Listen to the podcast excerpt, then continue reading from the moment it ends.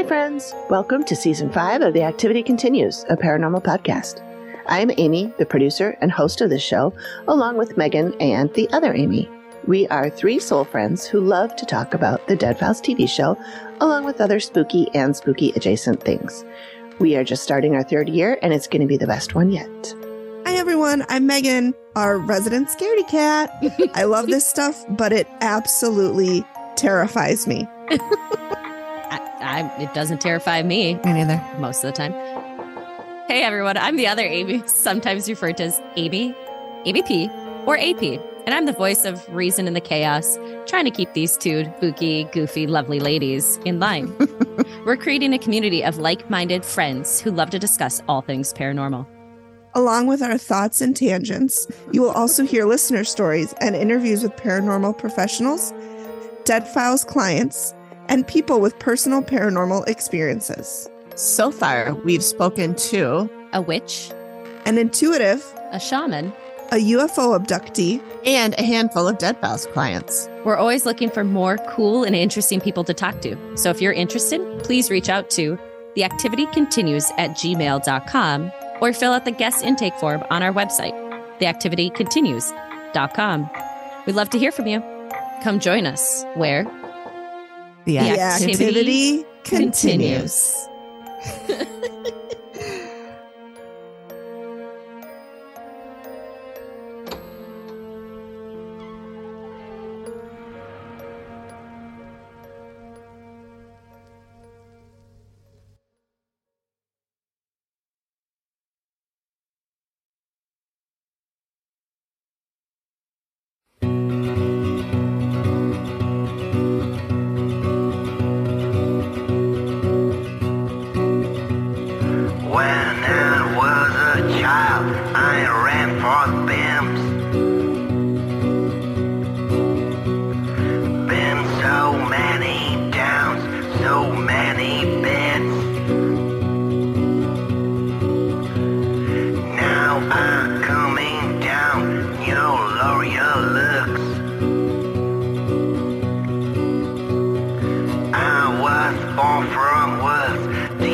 for your limbs. I'll burn your bones. Hello, friends, and welcome back to Volstead Land. We are your hosts Amy, that's me, and Heather. And I'm Heather. Hi, everyone. Today we're going to be talking about what I've called gangster minds, just for the sake of completing this. I've just been putting gangster minds in all my notes and stuff. So it started when I, right around Christmas time, was getting my hair cut, and my hairdresser, who listens to the podcast, asked what was new. And I told her about our season two single barrel edition. And she said, You know what I'd like to hear about? I'd like to hear about, you know, why gangsters commit crimes and what makes criminals do things. And I'm like, Well, you know, I think we all want to know what that, Yeah. how that works. Nice and I'm really- certainly not a doctor and I'm not pretending to be one in podcast land, but I did find a little bit of information. So, Good, good. That's exciting. Yeah. So, shout out to your hairdresser. Kate. Kate. Yep. She works at the chair salon in Lindale. She loves cats and she's awesome. All right. Okay. There's a plug for Kate. Maybe you should get a discount on your next haircut. Okay. I want to give a shout out to a couple of people who reached out to me in this past week or so with some info on our characters. I'm keeping this person anonymous, but he did give me permission to read this email to you. So it says Hi, Amy. I must say that I've been obsessed with your podcast since discovering it a few days ago. It's very well done, and the amount of research you have done is amazing. Woohoo! Thank you. Woohoo. I stumbled upon the podcast on Google. I was looking up something that I immediately forgot once I went down the Volstead Land podcast rabbit hole. Gee, welcome to the club. it's so easy. He said, My grandfather was a brother of Lillian and Blanche. And as you remember, Lillian is Isidore Fergie's wife. So he says, I have memories of my great grandmother as as well as a few memories of visits by the Blumenfelds and Fogels, both in Alabama and at my grandparents' other home in Florida. The Fogels are Blanche and Morris, was Lillian's sister and her husband. Since discovering your podcast, I have been digging through boxes of old photos from my mom's house. I was hoping to find a photo or two of Uncle Fergie, but I was unsuccessful. I know photos existed, but I have no clue where they ended up.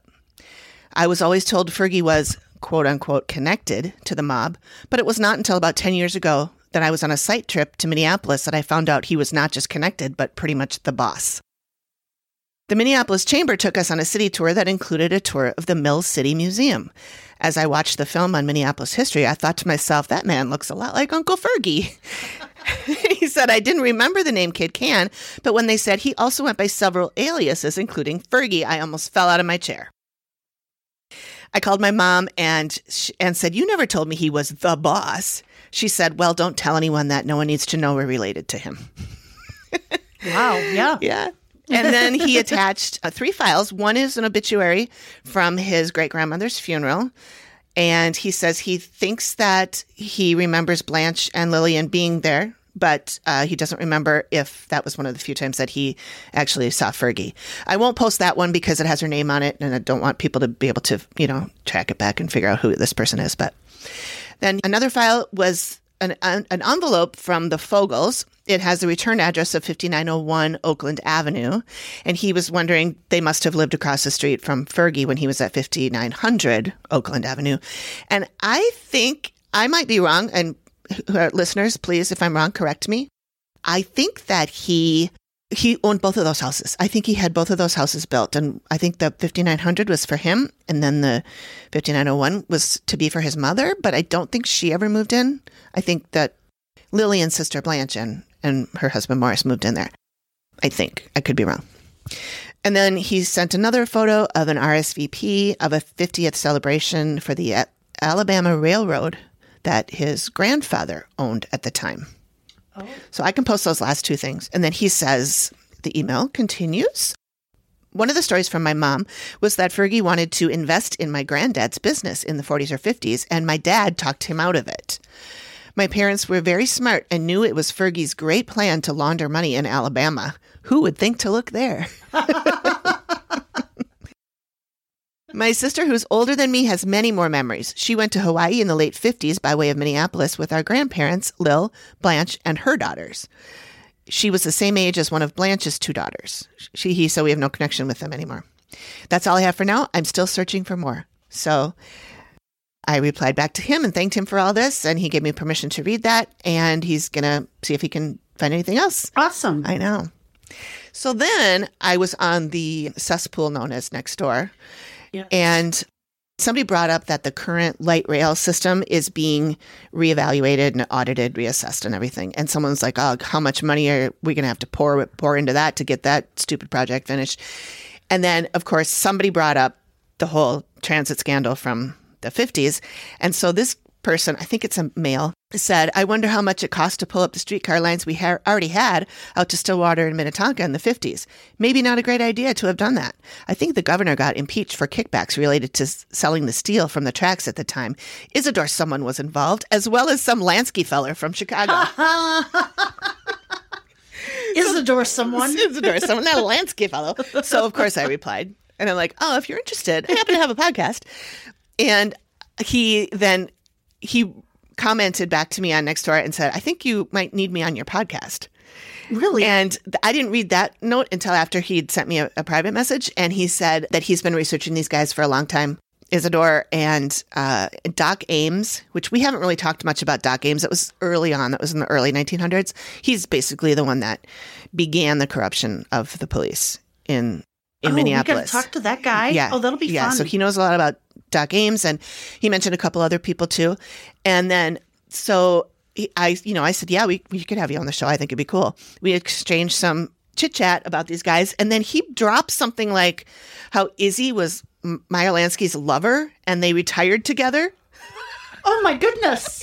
so as you know, I am looking into Meyer Right. Lansky, and I I've read a book and I've watched a couple movies, and Okay. I'm gathering more information. I have not heard that one, but I- I am very intrigued. I know. I had not heard that either. And I told him, I was like, what? Wait, lover? Because what I had heard, like the gossipy scuttlebutt I heard, was that, yeah, he did do work with, with Isidore, but that Lansky really preferred, I think it's Yiddy. Might have been Harry, but he preferred one of his brothers. I think it's Yiddy Okay. that they everybody worked, liked They Yiddy. worked together. Yeah, a everybody liked things. Yiddy. He was a good guy. So I was like, I, okay. And I mean, I'm not saying that Izzy couldn't have been bisexual, but he certainly liked the ladies. Right. Yes. And I don't know anything about him liking men. Maybe he did. But I also have never heard anything about Meyer I, being. I want to know more about this. Yes. Yeah. So I don't know. Maybe it's I just love a rumor. scandal. I know, right? so exciting. So yeah, put that in your file cabinet All for, right. for when you get close to that. All right, and then we are also super close to having 2,000 downloads. 2000. All right. Well, I let's, know. uh, it's pretty let's exciting. get a few more. yeah, so I'm hoping that by the time this comes out, we will have 2,000. I think we're, we have like 1,965 or something like that. So we're pretty close. I mean, I could go download it 25 times, but I'm not going to do that. so, is there is there anything else you can think of that we should go over or chat about? I don't think so. Oh. I did want to because we're I'm having a Manhattan right now. So it's a brandy Manhattan and it has sweet vermouth and a little bit of cherry juice and some bitters. And I I always think of this haiku I wrote back when I used to travel for work and it goes a little something like this. I travel for work. My favorite location, Brandy Manhattan. Nice. Cheers. Cheers. Here we can actually cheers. yeah, we're recording a little different today. We usually record over Zoom, even though Heather's at my house and I'm in my office slash podcast studio, and she is out in the living room area at sitting up at the bar and has a laptop up there, a microphone, and everything. But we decided that we wanted to, I decided, I guess, that I wanted to try doing this right next to each other like we did once before. And it was really fun to do it that way. It was just that our voices overlapped a bit in each other's microphones. And so it was really hard to edit. But I decided that, fuck it, we'll just do it this way. And if it works, it works. And if it doesn't, then I just won't be able to edit out certain things and manipulate the data like I usually do All right. to make it make sense. So that's why we're a little different. And I am recording this on Zoom, but I don't know that we'll ever use it. As you listeners know, this season we are trading off researching and presenting stories to each other and to you. Our first episode was on Machine Gun Kelly and his wife Catherine, and Heather presented that. And then episode two, I told you all about Marilyn Tollefson, the woman who eventually basically took down Kid Cann. And I just want to say that I really liked her. I thought she was a firecracker, and I would have loved to have met her in real life and would love to talk to any of her descendants if they happen to be, if there happen to be any, and if they're still around. And you know, hit us up if you if you are one of those. and uh, she sounded pretty interesting. So this week it's Heather's turn again, and she's been working hard on putting together this segment for us. So with that,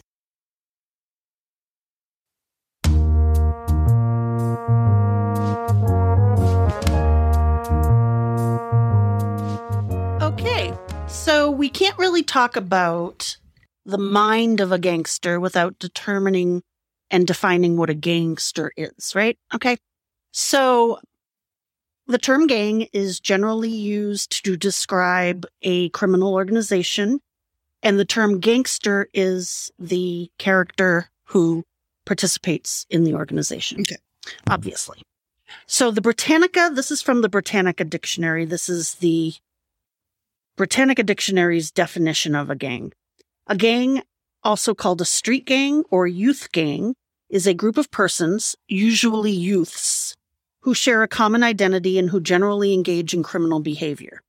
In contrast to the criminal behavior of other youths, the activities of gangs are characterized by some level of organization and community. There is no consensus on the exact definition of a gang, however, scholars have debated whether the definition should expressly include criminal involvement. Some gangs, but not all, have strong leadership, formalized rules, and extensive use of common identifying symbols. Many gangs associate themselves with a particular geographic area or a type of crime, and some use graffiti as a form of nonverbal communication. Now, the U.S. Department of Justice's definition of gang includes that an associate it is an association of three or more individuals whose members collectively identify themselves by adopting a group identity which they use to create an atmosphere of fear and intimidation. And the group's purpose is to engage in criminal activity. So the Department of Justice says that to be a gang, there's criminal activity involved, but Okay. a broader definition does not necessarily Okay. involve criminal activity. A gang can be a relatively small group of people, like, for example, the Jesse James gang. That gang ended when its leader died in 1882. Did you know how many people were in that gang? No, but it was a small, a smaller, low level gang, but it did infiltrate. Okay. Or a gang can be a larger group with a more formal organization that does survive the death of its leader. And an example of that, of course, would be the mafia, drug cartels, even motorcycle outlaw gangs. They have the ability to take on transactions and negotiations and do things that an individual could not. Okay. So it's like the power of numbers. Sure. And there's always somebody like that's a second hand that's Right. there to pick up if the if something happens to the leader, right? Right. There's a whole hierarchy Yeah. of leadership. So the term organized crime does have gangsters in it, but they're not synonymous. So a gang and organized crime are not the same thing. A small street gang that engages in sporadic low level crime is not the same as an organization that can coordinate drug trafficking in other countries. And I was thinking that, like in Minneapolis right now, there's all these carjackings that are happening. Yes. And it's been really prolific since probably the murder of George Floyd, but the beginning of the pandemic. Right. And they've said that, you know, it's, it's often kids or younger people who are high carjacking these Mhm. cars, sometimes with guns, sometimes not. And there's been speculation that there's a leader Mhm. who's like sending these kids onto the streets to do that. Sure. So that that would be considered a gang, but it's certainly not organized crime mm-hmm. because that gang isn't able to go into other states and do this with the kind of organization that would be necessary. yeah, yeah. So, thinking about the history of gangs in the United States, street gangs became popular right after the American Revolution in the 1800s. But going back to the 17th century was like in London, Wow. was where there became an organized criminal underground that was doing pickpocketing Oh, sure. and yeah. prostitution and all kinds of Yeah. stuff. I never really thought of that as being right during the Victorian era, Yeah. there was there was a huge underground criminal activity going on in London. Interesting. And then it started on the East Coast in the United States, like I said, right after the American Revolution in the middle of the 19th century. And th- at that time, the emergence of gangs was largely attributed to the vast rural population and immigrants in those urban areas. The first street gang in the United States was called the 40 Thieves, and that was in New York City in the 1820s. Oh. And then after that, gangs emerged in the Midwest in the late 19th and early 20th century in Chicago. Immigrant groups such as Polish and Italian formed the core membership of Chicago gangs, and only 1% of gangs at that time were black. And it was during this period in Chicago that gangs connected themselves to political leaders. And in the 1920s, several gangs had grown to the point of becoming organized crime groups, such as the Chicago outfit under the leadership of Al Capone. Gang warfare was common at this time. Street gang activity alongside these larger criminal organizations. It's estimated that by the late 1920s, early 1930s, there were 25,000 gang members in Chicago Wow. with 1,300 specific gangs. And that was in the 1920s and 30s. That's crazy. And then Los Angeles was kind of came a little bit later, moving to the West Coast.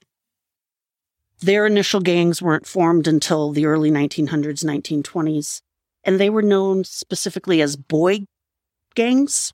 These were typically formed from uh, Mexican immigrants upon arriving to the United States as adolescents. They came together to form groups and bonds, and this proliferated proliferated in the 1930s and 40s as adolescents came together to protect themselves against conflict with the police. And that was the reasoning for them to form these gangs. And in Los Angeles, as we even know in recent history, territory was a big thing at the time, even more so than the East Coast and the Chicago gangs. Graffiti became an important part of marking territory that was controlled by gangs. Neighborhood identity and gang identity merged, and the gangs of the West were different in ethnic makeup. They were unique in that, unlike gangs in the Midwest and Northeast, they did not grow out of social problems such as poverty, but ethnic segregation and alienation. Unleash the power of stories anywhere, anytime with Audible. Immerse yourself in gripping stories, insightful knowledge, and captivating characters anytime, anywhere. Audible is your library on the go. With hundreds of thousands of titles across every genre, there's a world of reading waiting for your ears. Listen while you cook, clean, or commute. Free your eyes to conquer your day, all while feeding your mind.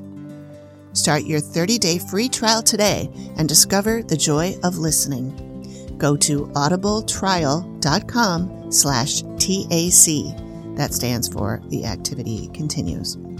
With your free 30-day trial, you get one credit, two credits if you're a Prime member, good for any premium selection titles you like, yours to keep. You get the Audible Plus catalog of podcasts, audiobooks, guided wellness, and Audible originals. Listen all you want, no credits needed. Again, that is audibletrial.com slash TAC.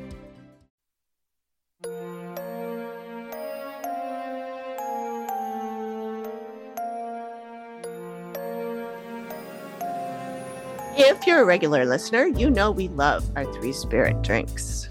They are the non alcoholic spirit drinks that are taking the world by storm. Three Spirit is a range of three distinct drinks, each with its own unique flavor and effect. The Livener is a refreshing and invigorating drink that is perfect for starting your day or night. The Social Elixir is a smooth and sophisticated drink that's perfect for sharing with friends. And the nightcap is a calming and relaxing drink that's perfect for winding down before bed. All three drinks are made with plant based ingredients and are free from alcohol, gluten, and sugar. They are also vegan and ethically sourced. So, whether you're looking for a delicious and refreshing drink to enjoy on its own, or a sophisticated non alcoholic alternative to cocktails, Three Spirit is the perfect choice for you. Try Three Spirit today and discover the difference. Visit us.threespiritdrinks.com and use the promo code The Activity Continues for 15% off your entire order. Cheers! That one That was was a our good best cheer. one yet. So, I have a few examples of different kinds of gangs. We have street gangs. They can be locally or nationally based. They include gangs such as the Latin Kings, Bloods, Crips. You've heard of some of those, Yep. perhaps. Yeah. They may be often involved in drug selling, street level drug trafficking of cocaine, marijuana, Mhm. meth. They may engage in violence, including murder, in order to maintain control of their territory. Hmm. So that's street gangs. Organized crime groups often have a national or ethnic base, and they include gangs members in such ethnic groups as Italian, Russian, Polish, and of course the Jewish mafia. Mhm. These mobs operate a variety of criminal activity well beyond street level drug trade. They also have a significant presence in legitimate business and labor unions Mm, and inside government offices. yep. So that's that. Um, Helps to have someone on the inside. of course.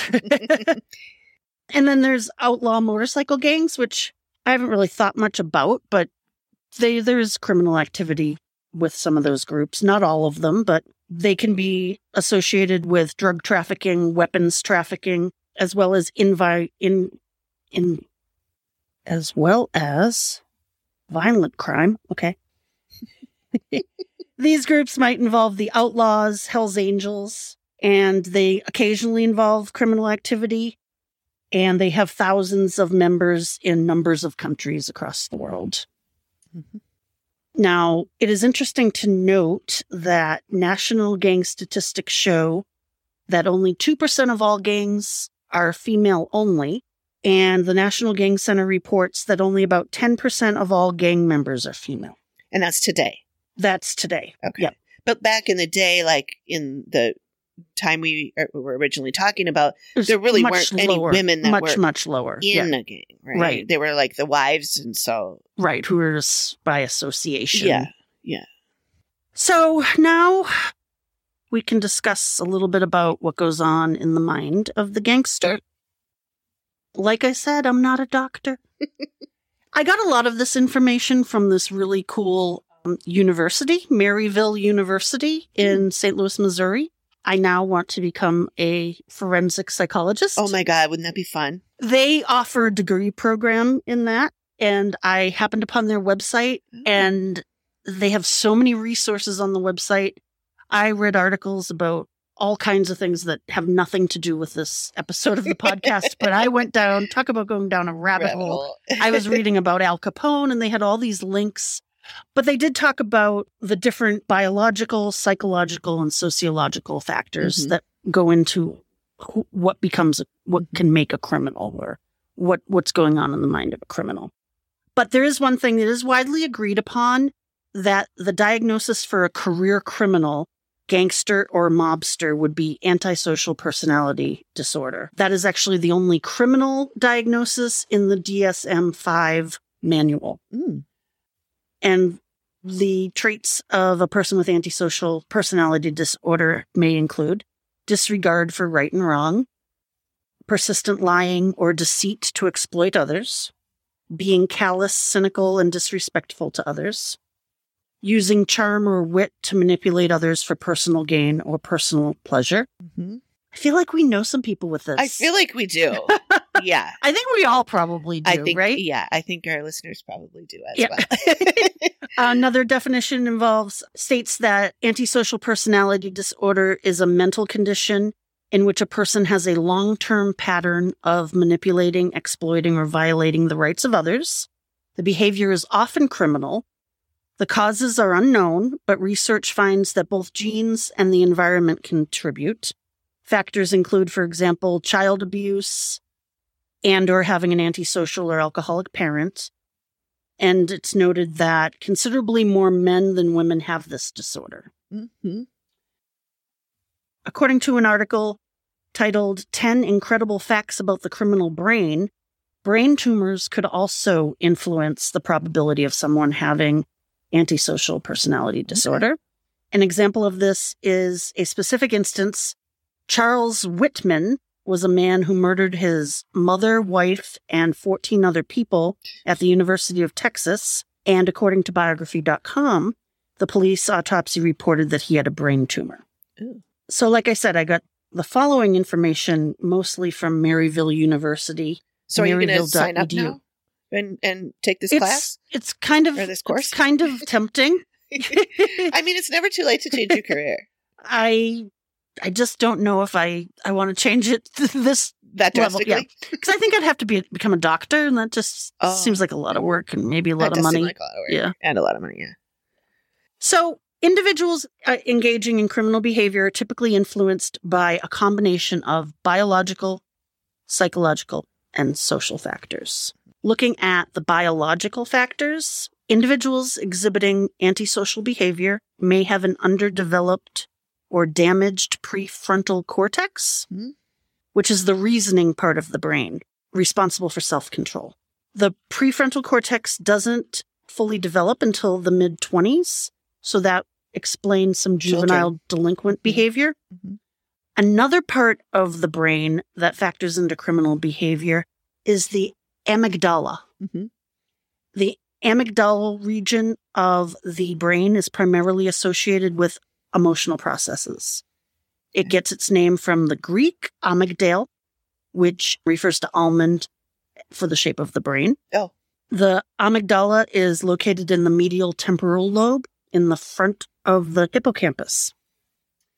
And it is involved in fear, aggression, and social interaction.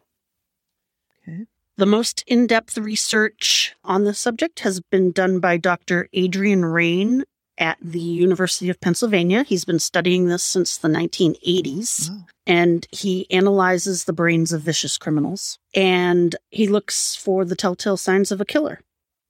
In 1994, Raine conducted a PET scan study of 41 convicted killers, and he paired them with a normal control group. Mhm. And the study found major differences in the prefrontal cortex of murderers, Mhm. The area of the brain associated with controlling impulses. The ventromedial prefrontal cortex is up to 11% smaller and less active in habitual offenders. Huh. In later research, Raine also found that criminal brains often had an overactive amygdala. Also, contributing factors to what goes on in the brains of criminals would be imbalanced levels of testosterone, dopamine, and serotonin. And studies have also shown that criminals with low activity in the anterior cingulate have higher risks of reoffending. Hmm. Moving on to sociological theories, there are three examples of theories that factor or influence the drive that individuals have to commit crime. Three examples are the Chicago School theory. This is about poor housing, poor health, socioeconomic disadvantage, and transient populations. Suggests that crime was influenced by neighborhood dynamics rather than individuals and their actions. Hmm. The second theory is the strain theory that cultural goals and social structures pressure individuals to commit crimes. Okay. And then we have the subculture theory, rejecting the middle class cultural goals. Youths from the lower class build their own subculture system that may involve engaging in delinquent activities. Okay. Yep. Psychological theories. A key psychological theory is behavioral theory, which postulates that committing a crime is a learned response to situations. There's also cognitive theory, which explores how individuals solve problems through moral development and information processing. These psychological theories look at personality traits like introversion, neuroticism, agreeableness, openness, conscientiousness, and explore those while examining be- uh, criminal behavior. Mhm. They also examine the concept of the psychopathic personality, where an individual may engage in criminal thrill seeking behavior to compensate for low arousal levels. Hmm. Studies indicate that personality traits of hostility, narcissism, and impulsivity correlate with criminal and delinquent behavior. Mhm. I was going to say narcissism's got to be in there. Narcissism, yeah. Learned all everything I know about narcissism. I learned Oh. on TikTok. Uh, oh God, yeah. Uh, So I don't know why Kid Cann, aka Isidore Blumenfeld, aka Izzy, or any of his cohorts committed crimes. He certainly was charming. We know Mhm. that. Just ask the ladies. right, right. And the children who were recipients of his generosity at Halloween. exactly. Yep. He's clearly manipulative. Yep. He came from, he was forced to be kind of scrappy in his Mhm. childhood. He went to work as a newspaper boy at a young age, and the newspaper game and the Minneapolis in the early 1900s was rough out Yeah. there for a kid. Yeah. He had to fight for his spot on the street, and Mhm. that led tips. to, you know, running errands for pimps and so on and so on and so on. So he certainly wasn't set up for living the life of the straight and narrow. Right. Well, and he was also an immigrant. And his whole family, you know, like his parents, I don't think spoke English when they got here. Right. And, it, and he was just a little one, so I'm sure he spoke English fine. But also, being Jewish, he was not allowed to have a regular job like white people were, what they considered white people. So, like, I don't think his dad ever had, like, I don't think his dad was employed by somebody. I think his dad was a peddler and sold stuff on the street. And, you know, he didn't work for anyone. He didn't speak English. He was an immigrant and he was a Jew. So he couldn't get a job. So, you have to figure out other ways to make money. You If, got to if- figure it out other ways. yeah, if the man's not going to let you, you figure it out on your own. Or he could have just had an overactive amygdala. There you go. he probably did have all of that. Yeah, yeah, yeah. Cool. That's what I got. Great. Thank you. That was excellent. That was fun. All that talk about the different parts of the brain and the prefrontal cortex and all that reminds me when the pandemic started, I started taking courses on Coursera because they were all free for a while.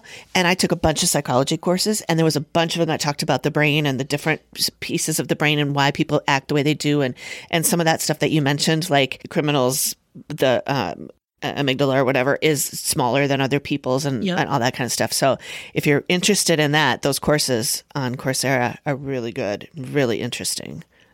And I majored in psychology in college. So I, a lot of this stuff like came back to me, but also a lot of the research has improved and there's been so many more studies done and things are different, you know, than what I was taught in the 80s. So fascinating to me. Still so fascinating. So Yes. Cool, cool. All right. Well, thank you. And thank you, people, for listening. I look over as if there's people over there. Hi. Hi. Thanks. Thanks for listening as I'm waving to ears. and we'll hope you'll join us next time. I believe the next episode is going to be us, Heather and I both, speaking with a friend of ours who knows a lot about the Mann Act. And that is the white slavery from the white slavery trial. The that the Mann Act is the act that he what's the word? I don't have words. The one that he violated. He violated the act that Mann he Act. violated was the Mann Act, the white slavery trial. She did the artwork for that episode. So when I gave her the specifics and told her, you know, we're talking about Marilyn Tollefson, it's the Mann Act, she goes, Oh, I know all about the Mann Act. And so I invited her to come on and discuss that with us and share with you guys. And so I think that's going to be the next episode. And then then I guess after that it'll be my turn to present something and I haven't decided yet what I'm going to do. but I will probably talk to one of these uh, sources and see what they've got for me. Excellent. I mean, Doc Ames would be really interesting. Off the top of my head, what I remember about him is that uh, he was a doctor, and then he took over as the mm, mayor, I believe, of Minneapolis, and immediately fired the entire police department and replaced him with all of his friends, who were not police officers, and they were not good people, and and then it just went to shit from there. So that's what I remember about what I read about him. Now I could be wrong about some of that, but I'm pretty sure that's mostly what it is. He put like his brother-in-law or something as that uh, police chief. They're the head of the police. So he'd be interesting. I also am really interested in Archie Carey, the the guy who was the lawyer for all of the criminals. Oh yeah. He was always their lawyer, and he seemed pretty fascinating too. So that, or maybe the Perkanskis, the Perkansky slash Perkins. and we have to get into a certain restaurant. That's right. Okay, so I used to work at the Minneapolis Club, which is a private social club downtown Minneapolis. And first of all, I loved that job. I loved working there. I love that club. It, uh, it it was great. I loved it. I lost my job because of the pandemic, and then they changed everything.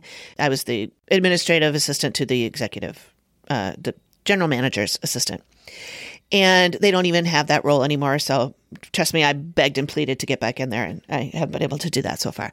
But I do follow them on Instagram and Facebook and all that. So, and I still have some friends who work there.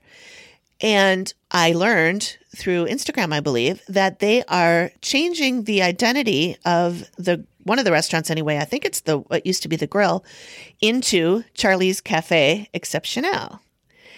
And so I am going to try and finagle an invite for Heather and I to go and eat the famous and potato eat salad. yes potato salad. Then we want to do kind of a deep dive into Yes. everything we can find out about that restaurant. Yes, and the and the owners and all that because all that was really interesting. Oh, and then I forgot all about that other guy, the guy that his name was Charlie also, but it wasn't from Charlie's Cafe, who he was part of a advertising agency and the other guy that was in the advertising agency died mysteriously and then he took over and oh yeah. I can't remember his name, Charlie something. All right, Charlie Ward. Charlie Ward. I think it was Charles Ward. Okay. Oh, I could be wrong. There's so many Charlies. there really are. There's like five Charlies that all have different, interesting stories. But anyway, so those are some options. I'm not sure yet what I'll do, but it'll be one of those. And so we'll see you next time. All right. All right.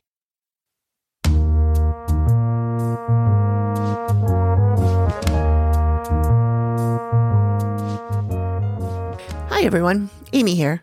While editing this last episode, I realized that there are a few things I thought I should clear up. I had mentioned Doc Ames and his contribution to the corruption of the Minneapolis Police Department. I just have some corrections on this. I had said that he was mayor in the early 1900s, and it was actually earlier, in the late 1860s. Also, I had said that he replaced the entire police department with his cronies, but it was only half of the department. Also, it was his brother, not brother in law, that he appointed as police chief. The Charlie I was trying to remember is indeed Charles Ward. He worked at Brown and Bigelow when Herbert Bigelow died in 1933. It's an interesting story. You can check out our blog post with all the sources and links listed there. A link to that will be in the show notes. I think that's it. Please reach out if you have any suggestions for stories we should cover in upcoming episodes. Thanks for listening, and don't forget to subscribe so you don't miss the next episode.